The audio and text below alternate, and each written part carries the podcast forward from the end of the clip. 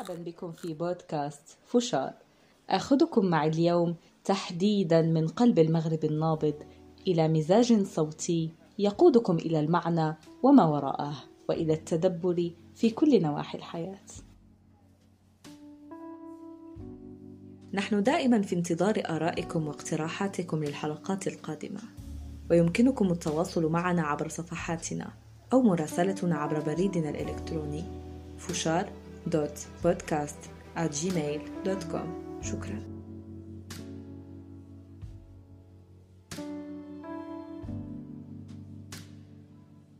Love is a verb. Love is a decision you make. Love is expression of the feelings that we have. So imagine يقال ان اصدق الحب هو ما ليس لنا قدره على وصفه أو ايجاد مبرر له Love is the most important thing in the universe.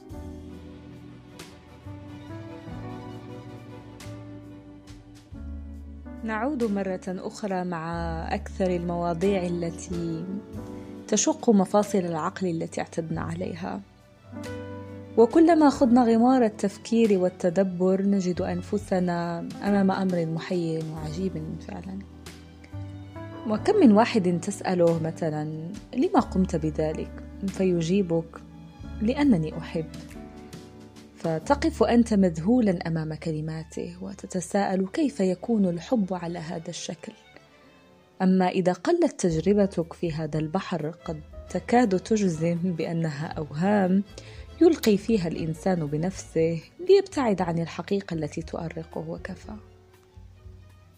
الحب هذا الشعور الذي يعتري النفس ومن المفروض أن يطير بها نحو الآفاق العليا لكن يبدو لي أن فهمه المغلوط أدى إلى دمار الأحلام وتحطيم قلوب الشباب في طرقات الحب تاه الجميع وأضاع علامات المرور ولم يعد يعني ما يعطيهم الأمل وسط هذا العالم المادي الذي جعل المفاهيم تتشابك وتختلط وبذلك اصبح التعلق أحيانا مرادفا للحب وهو في الواقع لا يبت للأمر بصلة. لهذا تجد بعض الناس تعطي بشكل يتجاوز طاقتها وقد تجدها تسترق الأدوار من أصحابها وتقوم بكل مسؤولياتهم وتغمرهم حبا وعطاء ومودة حتى تتجاوز الحدود فتتعب نفسيا وجسديا. لأنه تم استفراغ كل طاقتها دون مقابل ودون توازن طبعا. وكردة فعل طبيعية تنتقل بدورها إلى طلب المقابل وهنا قد تلعب دور الضحية. أما النوع الثاني فهو يميل إلى الأخذ فقط. شاءت الظروف وشاءت معها نفسه أن يعتبر كل العلاقات لا تستحق الثقه وأن الكل يخون العهد وبالتالي ما من شيء يستحق التضحية والعطاء. وعندما تتمكن هذه الأفكار منهم يقررون التواجد في موقع الاستقبال فقط فتجدهم يطلبون دائما ولا تغتني نفسهم ابدا.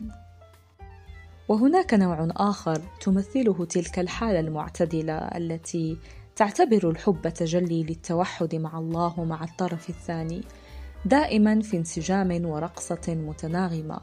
فكلما تراجع الأول بخطوة إلى الوراء يتقدم الطرف الثاني بخطوة نحو الأمام لتعبئة تلك الفجوة. وهكذا يتجسد فعل الحب كما يجب وبشكل تتوازن فيه الطاقات بين الأخذ والعطاء. لا أحد يميل أو يخرج عن خط السباق فيبقى الطرفان في اعتدال تام إلى الأبد. وهذا النوع طبعا يكون بوحه بريئا وجريئا. تتلون فيه الأمنيات الرتيبة وتطقطق السعادة أصابعها. بوحه يكون جامحا يشهد قوته من فعل الإرادة والالتزام من الطرفين. فبعيدا عن ما هو متداول أحب لأنني محبوب. هذه المرة أحب لأنني أحتاج إليك لأنك تحتويني كبركة ماء.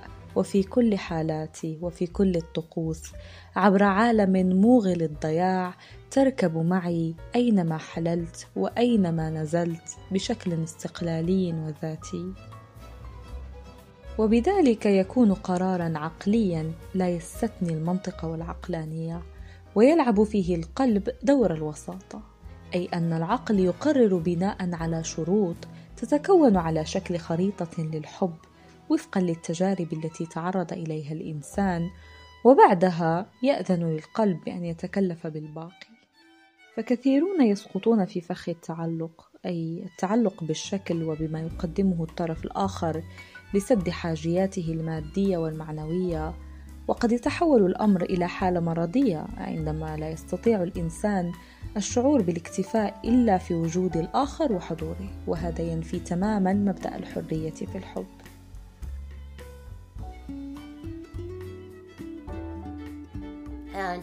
Only when you can love yourself can you love your parents and your family and your country and your nation, world, and God. So basically,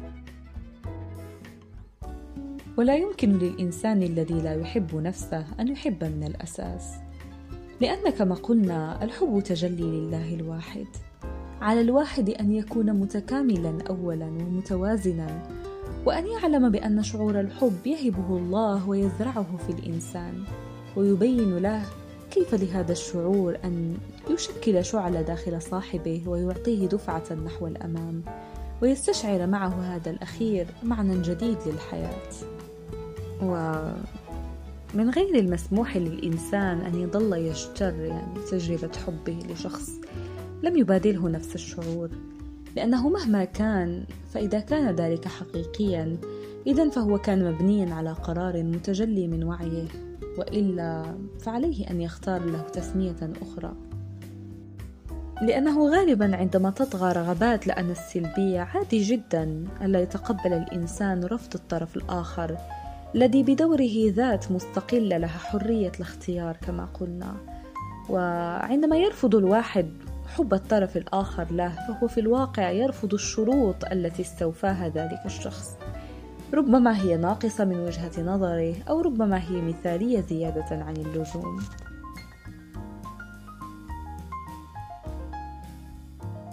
فإذا أحب كل شخص على هذا النحو أولا فسعيه للاندماج مع نقيضه في الجنس سيكون اندماجا كاملا لا محالة يعني سينجح كل واحد منهما في تشكيل لحب مركب من وجيب قلبيهما وهنا سيصلان إلى السعادة والنجاح والوفرة في الحياة وكل ما يتطلبانه كأنها نوطات مضبوطة يعني بشكل لا يتعدى فيه اللحن مساحة النغمة حتى لا يتحول إلى لحن مغاير ويسقط في سوء الآداء المذموم عند أهل فن الحب.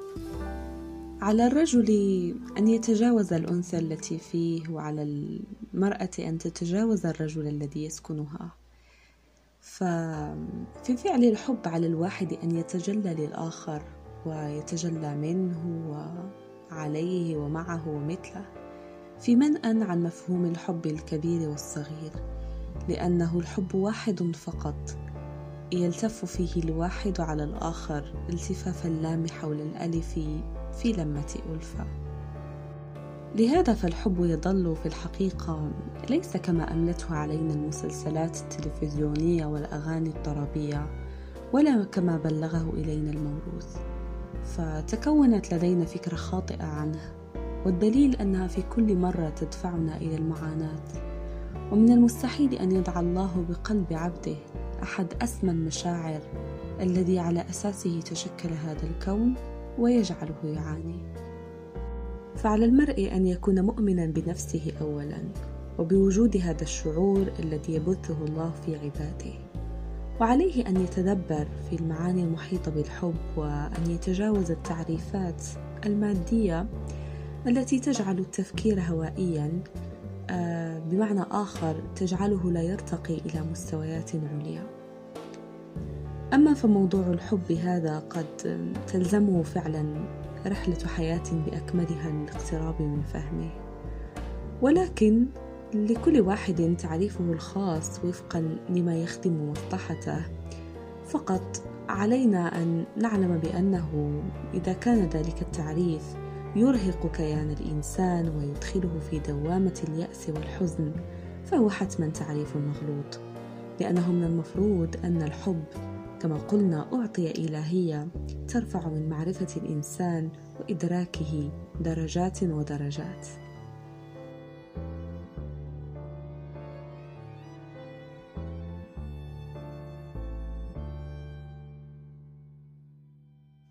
كان معكم بودكاست فشار وكنت أنا هبة يقيني. دمتم سالمين.